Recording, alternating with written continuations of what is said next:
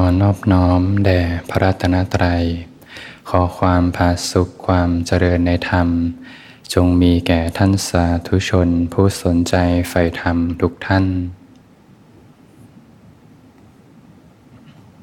ก็เป็นธรรมะยามค่ำคืน เป็นค่ำคืนวันเสาร์ที่ 25 พฤศจิกายน 2566 วันเสาร์ก็เป็นวันพักผ่อนนะ พักกายพักใจ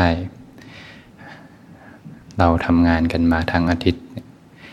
ให้ร่างกายได้พัก ให้จิตใจได้พักนะด้วยการอยู่กับตัวเอง ให้ใจได้คุ้นชินอยู่กับความสงบไว้นะใจสบายใจมีความสุข ความสงบก็เกิดขึ้นมาได้โดยง่าย อย่างใครอยู่ในเมืองมากๆเนี่ยเปลี่ยนบรรยากาศมาอยู่กับธรรมชาติเนี่ย ทำให้จิตใจได้มีโอกาสได้สัมผัสความแตกต่างนะเวลาอยู่กับธรรมชาติ อยู่กับสายลมแสงแดด แม่น้ำเนี่ยใจก็จะค่อยๆคคลายขึ้นได้ง่าย เวลาเสาร์อาทิตย์พักผ่อนบางท่านถ้ามีสวนอยู่ตามบ้านอยู่แล้วเนี่ยก็อาศัยช่วงเวลาเย็นๆเช้าๆ เดินตามสวนต่างๆนะให้มีโอกาสได้สัมผัสธรรมชาติบ้าง จิตใจก็จะค่อยๆคคลายขึ้น มีความสงบร่มเย็นขึ้น เขาจะเริ่มเห็นความแตกต่าง ระหว่างอาทิตย์ที่ผ่านมาที่มีแต่ความวุ่นวาย กับตอนที่เริ่มสงบสงบนะเขาจะเริ่มสัมผัสความแตกต่างได้ อย่างบางท่านใช้ช่วงนี้เดินทางมาที่สวนธรรม ส่วนใหญ่เสาร์อาทิตย์นะก็มีโอกาสมาสัมผัสบรรยากาศธรรมชาตินะสายลมแสงแดดยามเช้า บรรยากาศเย็นๆมีสระน้ำนะ ใจก็คลายได้ง่าย มีความสงบเกิดขึ้นได้ง่าย แต่ส่วนใหญ่เสาร์อาทิตย์ก็จะมีเสียงของชาวบ้านเขาก็จะมีการจัดงานสังสรรค์กัน ส่วนใหญ่ก็จะมาใช้ในศาลาใหญ่ อย่างค่ำคืนนี้ข้างนอกก็จะมีเสียงเพลงดังนะก็เลยอาศัยในศาลาใหญ่ศาลารวมใจนี่แหละในใช้ในการปฏิบัติธรรมนะก็จะป้องกันเสียงรบกวนได้ ก็ให้เห็นสังเกตว่าคนส่วนใหญ่นั้นเขาก็ชอบอยู่กับความวุ่นวายนะความวุ่นวายเขาคิดว่าความวุ่นวายนะทำให้เกิดความสุข แต่ความวุ่นวายนั้นจริง ๆ แล้วก็เต็มไปด้วยจิตใจที่ดิ้นรน ไม่ใช่ความสุขที่แท้จริง แต่เขาก็ไม่มีทางเลือกนะแต่คนส่วนใหญ่ไม่มีทางเลือกนะแต่นักปฏิบัติเราเนี่ย มีโอกาสเนี่ยได้สัมผัสความสงบ จิตเขาจะเริ่มมีทางเลือก เขาจะดูแล้วว่า อะไรคือของร้อนอะไรคือของเย็น ให้ใจได้คุ้นกับความสงบไว้มาก ๆ เมื่อใจเป็นสมาธิสงัดจากกามและอกุศลธรรม จิตใจจะไม่ก่อเกี่ยวนะ ไม่ไปก่อเกี่ยวว่า เมื่อไรจะหมดเวลาทำยังไงดี จิตใจก็เหมือนนั่งไปได้เรื่อยๆ ไม่มีความกังวล ไม่มีความก่อเกี่ยวที่ผล นั่งสมาธิสงบสงบไปได้เรื่อย ๆ เลยพอสงัดจากกามและอกุศลธรรมถ้าใจไปเกาะผลอยู่ เมื่อไรจะสงบเมื่อไรจะหมดเวลายังเป็นอกุศลอยู่ จิตใจก็ยังเข้าไม่ถึงสมาธิพอเป็นสมาธิมีความสุขหล่อเลี้ยงเล็ก ๆ มีปิติปราโมทหล่อเลี้ยงเล็กๆใจก็นั่ง ใจก็มีความสุขก็นั่งไปได้เรื่อยๆ นั่งไปได้เป็นครึ่งชั่วโมง เป็นชั่วโมง หลายชั่วโมงก็นั่งไปได้เรื่อยๆจิตใจไม่ดิ้นรน จิตใจไม่มีตัณหา มีความผาสุกอยู่ภายในญาติโยมเคยไหมบางท่านเนี่ยกำลังทำงานอยู่ สมมติว่าเรากำลังทำงานอยู่ เราอยากจะรีบเคลียร์งานเนี่ยแล้วก็ไปนั่งสมาธิเคยไหม มีงานกองเต็มโต๊ะเลยแล้วอยากจะเคลียร์งานไปนั่งสมาธิพอเคลียร์งานเสร็จเนี่ยมานั่งสมาธิจะจะสงบไหมก็ไม่สงบนะพราะตอนที่ทำงานอยู่เนี่ยมีตัณหาเป็นแรงผลักดันอยากมานั่งสมาธิ พอมานั่งสมาธิมีตัณหาเป็นแรงผลักดันอยู่ ก็ไม่สงบหรอก แต่เมื่อจิตเขาเริ่มได้เรียนรู้นะ พอใจเริ่ม เฮ้ยนั่งเท่าไหร่ก็ไม่สงบ พอใจไม่ไปเกาะที่ผลนะหลุดเลยนะหลุดเลย อะไรก็ได้ยังไงก็ได้ยอมหมดละจะสงบไม่สงบก็ไม่ว่าอะไร อยู่กับการสร้างเหตุไป ใจก็เริ่มสงบขึ้นมาได้เองเลย ทีนี้แหละ จิตเขาจะเริ่มเรียนรู้แล้วว่าทำแบบนี้จะสงบ วางจิตแบบนี้จะสงบ วางจิตอยู่กับการสร้างเหตุผลคือความสงบ นะทีนี้เขาจะเริ่มล็อกล็อกเป้าแบบนี้แหละ ทีเนี้ยกิเลสนะแสบนะสมมุติว่าเราเข้าใจแบบเนี้ยสร้างเหตุแบบเนี้ยวางใจแบบเนี้ยจะมีความสงบเนี่ยเขาก็จะไปล็อกที่ผล แล้วก็มีการแอบในการมีตัณหาเล็กๆเนี่ยพอรู้ว่าเอ๊วางใจแบบเนี้ยแบบไม่เอาอะไรเนี่ยจิตใจจะสงบได้เองนะแต่เขาก็จะแอบมีตัณหาเล็กๆอยู่นะ รื่องของจิตใจก็เป็นเรื่องที่มีมิติหลายมุมมองเนี่ยเป็นสิ่งที่จิตแต่ละท่านเนี่ยต้องเรียนรู้นะต้องเรียนรู้นะเรื่องนี้ก็ไม่มีใครสอนกันได้ เป็นสิ่งที่จิตของแต่ละท่านเนี่ยต้องเรียนรู้จากประสบการณ์แต่ก็จะค่อยๆรู้ขึ้นมาเองนะบางทีเราวางใจอยู่การสร้างเหตุเนี่ยแต่มันมีแบ็กอัพของตัณหาเล็กๆอยู่นะก็มันที่จะรู้เท่าทัน มันเรียนรู้ทุกนะเวลามีตัณหาปุ๊บ เกิดทุกข์ขึ้นมาในใจเนี่ยจิตเขาก็จะค่อยๆ เริ่มเรียนรู้เรียนรู้ ค่อยๆ กลับมาอยู่กับการสร้างเหตุสร้างเหตุ แม้กระทั่งอยู่การสร้างเหตุปุ๊บมีตัณหาเป็น backup อยู่เนียนๆอยู่เนี่ยจิตก็จะค่อยเรียนรู้เรียนรู้ แล้วก็จะค่อยๆรู้ละสละวางค่อยๆ ลดละเลิกด้วยตัวของเขาเอง จากการเรียนรู้ตามความเป็นจริงนะแต่การใช้ชีวิตเนี่ยจะสืบเนื่องส่งผลต่อการนั่งสมาธิมากเลยนะ ถ้าสมมติเราใช้ชีวิตทุกขณะทุกขณะอย่างสมมติงานกองเต็มเลยเนี่ยแล้วปกติคนส่วนใหญ่ก็เอ๊ะฉันใจอยากจะรีบไปนั่งสมาธินะรีบทำงานรีบทำงานเพื่อไปนั่งสมาธิเนี่ยเห็นไหมถ้าเจาะลงไปในแต่ละขณะจิตทุกครั้งที่รีบทำงานเนี่ยจิตใจมีตัณหานะทำไปด้วยตัณหาแต่พอมานั่งสมาธิก็มีตัณหาเป็นองค์นำอีกทีนี้ก็ไม่สงบละ แต่ถ้าการใช้ชีวิตทุก ๆ ขณะเลยอยู่การสร้างเหตุทำงานไปเมื่อไหร่จะเสร็จก็เมื่อนั้น ใจก็สบายทำไปทำไปทำไป พอหมดเวลางานเสร็จพอดีปุ๊บมานั่งต่อปุ๊บก็สงบเลย แล้วก็ทำต่อนั่งสมาธิต่อได้เลย ไม่ได้เกี่ยวว่าจะต้องมานั่งแล้วจะมีความสุข แต่มีความสุขทุก ๆ ขณะที่ทำงานเนี่ยการใช้ชีวิตในแต่ละขณะเนี่ยก็สามารถนำหลักใจทุกทุกๆงานทุกๆการกระทำอยู่กับการสร้างเหตุไปได้ นะก็จะช่วยให้มีความปิติปาโมต่อเลี้ยงจิตใจนะพอทุกครั้งที่อยู่กับการสร้างเหตุ ตัณหาก็จะไม่เกิดขึ้นจิตใจก็จะสงบขึ้นมาได้เองนะอย่างเมื่อเช้าอาตมาสวดมนต์ตอนเช้าเนี่ยก็เห็นแมงมุมอยู่ตัวหนึ่งนะแมงมุมเนี่ยเขาก็ ชักใยอยู่ แล้วก็มีแมลงตัวใหญ่กว่าแมงมุมเนี่ยประมาณ 2.5 เท่า ตัวใหญ่เป็นแมลงตัวดำๆแล้วก็เข้ามาในข่ายของเขาพอดีนะแมงมุมก็ ทีนี้แหละก็ขาสองสาข้างก็เกี่ยวที่ใยไอ้ขาข้างใหม่ก็เข้าไปตวัดมแมลงดำๆตัวนั้นนะขนาดตัวนี้ใหญ่กว่าแมงมุมนี่สองจุดห้าเท่าเลยนะประมาณโดยประมาณ แมงมุมก็เป็นแมงมุมบ้านเนี่ยแหละ ก็เหมือนที่เรากวาดจากใยกวาดทำความสะอาดบ้านนี่แหละแมงมุมตัวเล็ก ที่ขายาวๆนะนะทีเนี้ยแต่มแมลงเนี่ยตัวใหญ่กว่า 2 เท่า 2.5 เท่าได้เนี่ยตวัดมาแล้วเขาก็พันพันพันพันพันทีนี้ก็ดิ้นดิ้นไม่ออกแล้วสุดท้ายก็เป็นอาหารของแมงมุมนะเนี่ยก็เห็นได้ว่าเนี่ยชีวิตในวัฏฏะก็เต็มไปด้วยความเบียดเบียนกันนะ เพื่อไล่ล่าหาอาหารประทังชีวิต สัตว์เล็กกินสัตว์ใหญ่ สัตว์ใหญ่กินสัตว์เล็กก็เบียดเบียนกันไป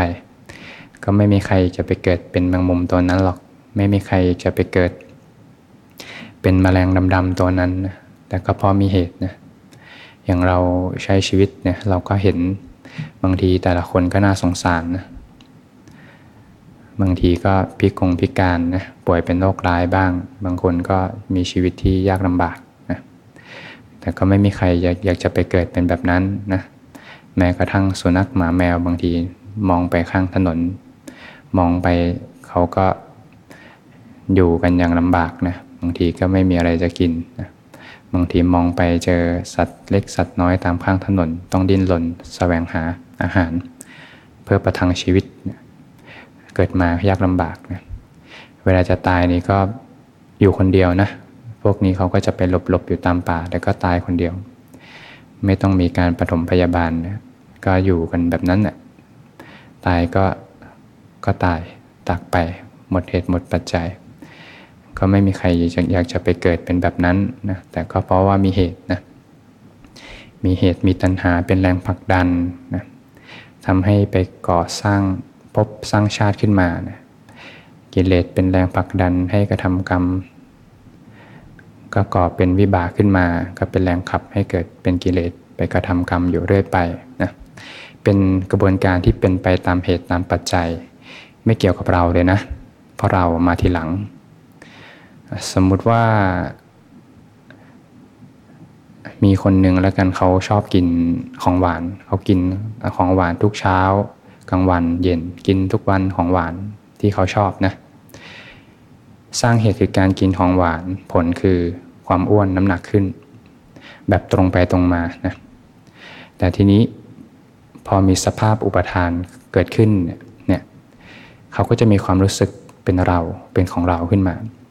เขาก็จะมีความรู้สึก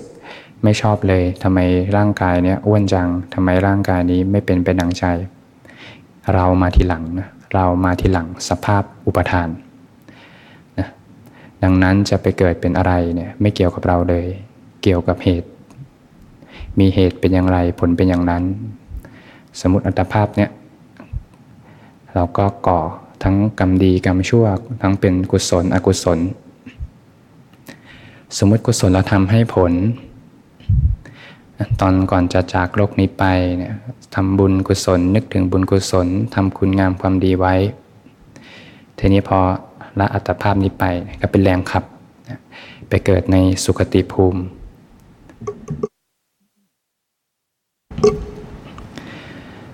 สมมติไปเป็นเทวดานะเทวดาสักองค์หนึ่งก็จะมีความรู้สึกเป็นเราขึ้นมา เรามาทีหลัง เราเป็นผลจากสภาพอุปทาน สมมุติว่าทำคุณงามความดีก่อนจะตายนั่งสมาธิจิตใจสงบเข้าฌานได้ ไปเกิดเป็นพรหมก็จะมีความรู้สึกเป็นเราขึ้นมาเหมือนกัน มีสภาพยึดถือว่า กายใจที่ได้รับใหม่เนี่ยที่เป็นรูปประพรมหรืออรูปประพรมก็ตามเป็นของเรา มีสภาพเป็นจิตวิญญาณอยู่เนี่ยมีความรู้สึกว่าเป็นของเรา กายใจนี้เป็นของเราเป็นเรา จะมีความรู้สึกขึ้นมาเดียวกัน ดังนั้นไม่เกี่ยวกับเราเลยนะแต่สรรพสิ่งเป็นไปตามเหตุตามปัจจัย เพราะมีเหตุนะก็จะเหมือนแก้วแก้วเซรามิก มีเติมน้ำเข้าไปน้ำดีน้ำเสียเข้าไปก็เหมือนเติมอกุศลกูเติมกุศลเข้าไปพอแก้วนี้แตกลงสมมติกุศลธรรมให้ผล ก็ไปก่อแก้วใหม่นะก็ไปเช่นไปเป็นขวดพลาสติก พอขวดพลาสติก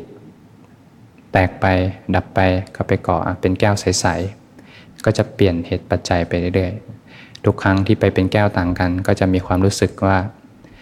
ชั้นเนี่ยชื่อแก้วพลาสติกนะชั้นเนี่ยชื่อแก้วใสๆชั้นชื่อแก้วเซรามิกนะความเป็นชั้นเนี่ยมาทีหลัง ความเป็นเรามาทีหลังนะกฎแห่งกรรม เมื่อกระทำกรรมใดไว้ก็ย่อมได้รับผลของกรรมนั้น ผลของกรรมเนี่ยก็เรียกว่าวิบากวิบากเนี่ยก็เป็นทั้งดีและไม่ดี วิบากเนี่ยไม่เคยทำให้ใครทุกข์นะ ตรงไปตรงมาที่สุด สร้างเหตุที่ดีไว้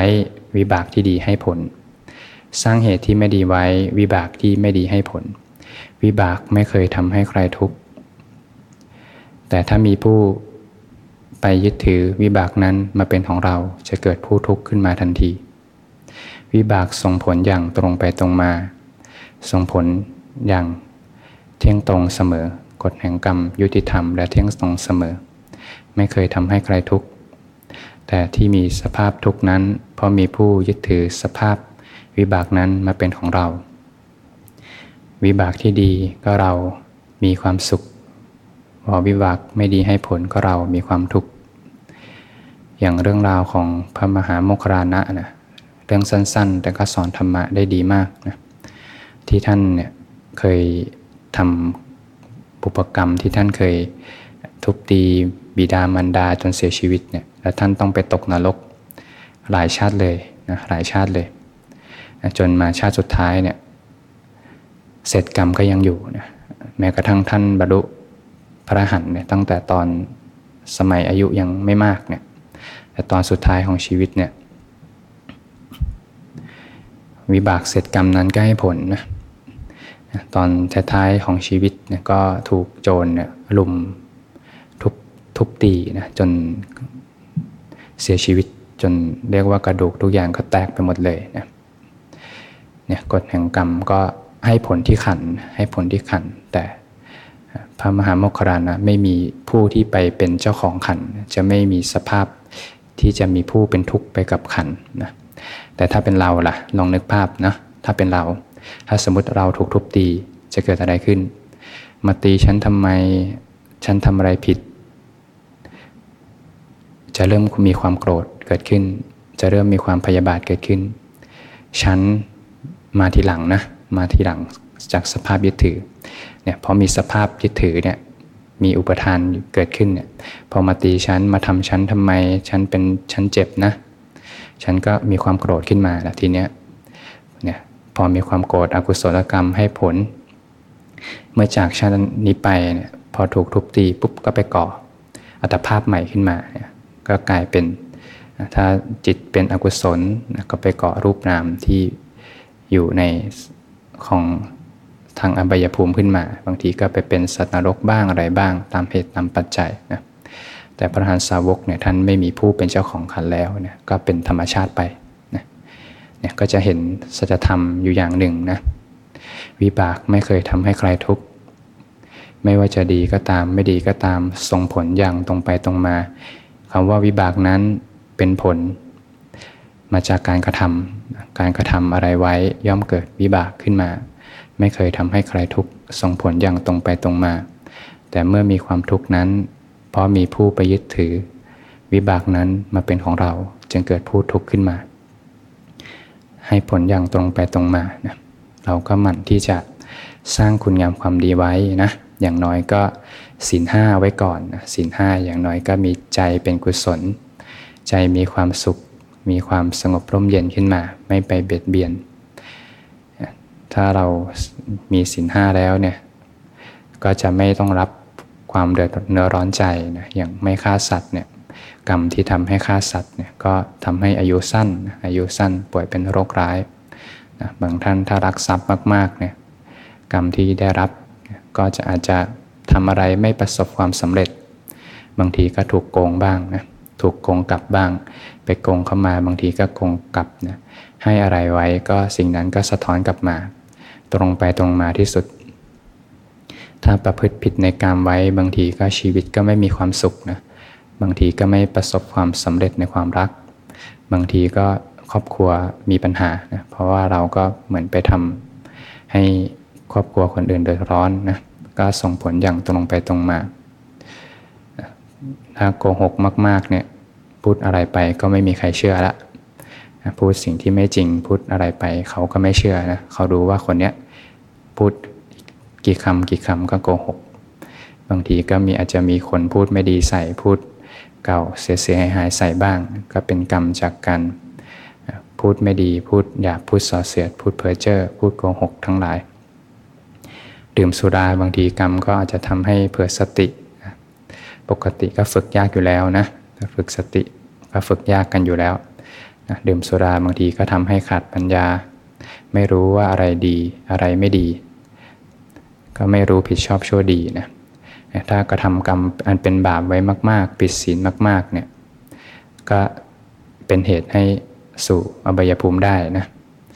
เราก็เลือกเลือกได้นะอย่างน้อยมีศีลไว้ก่อนนะมีศีลเป็นเกาะป้องกันไว้มีความสบายใจรอเลี้ยง อย่างน้อยสุขติก็เป็นอันหวังได้ ให้ทานนะรักษาศีลเนี่ยสุขติเป็นอันหวังได้นะก็เป็นเหตุปัจจัยให้เกิดในสุขติภูมินะมนุษย์เทวดานะแต่สุขติภูมินั้น ก็ยังเวียนอยู่ในกรรมวจรภูมินะ ยังต้องการรูปรสกลิ่นเสียงสัมผัสทั้งหลายอยู่นะอย่างเราเนี่ยต้องการดูหนังฟังเพลงเคยไหมบางทีก็ไปฝัน อยากจะไปดูหนัง บางทีก็ฝัน อยากจะไปกินอาหารอร่อย นั่นแหละนะก็ยังมี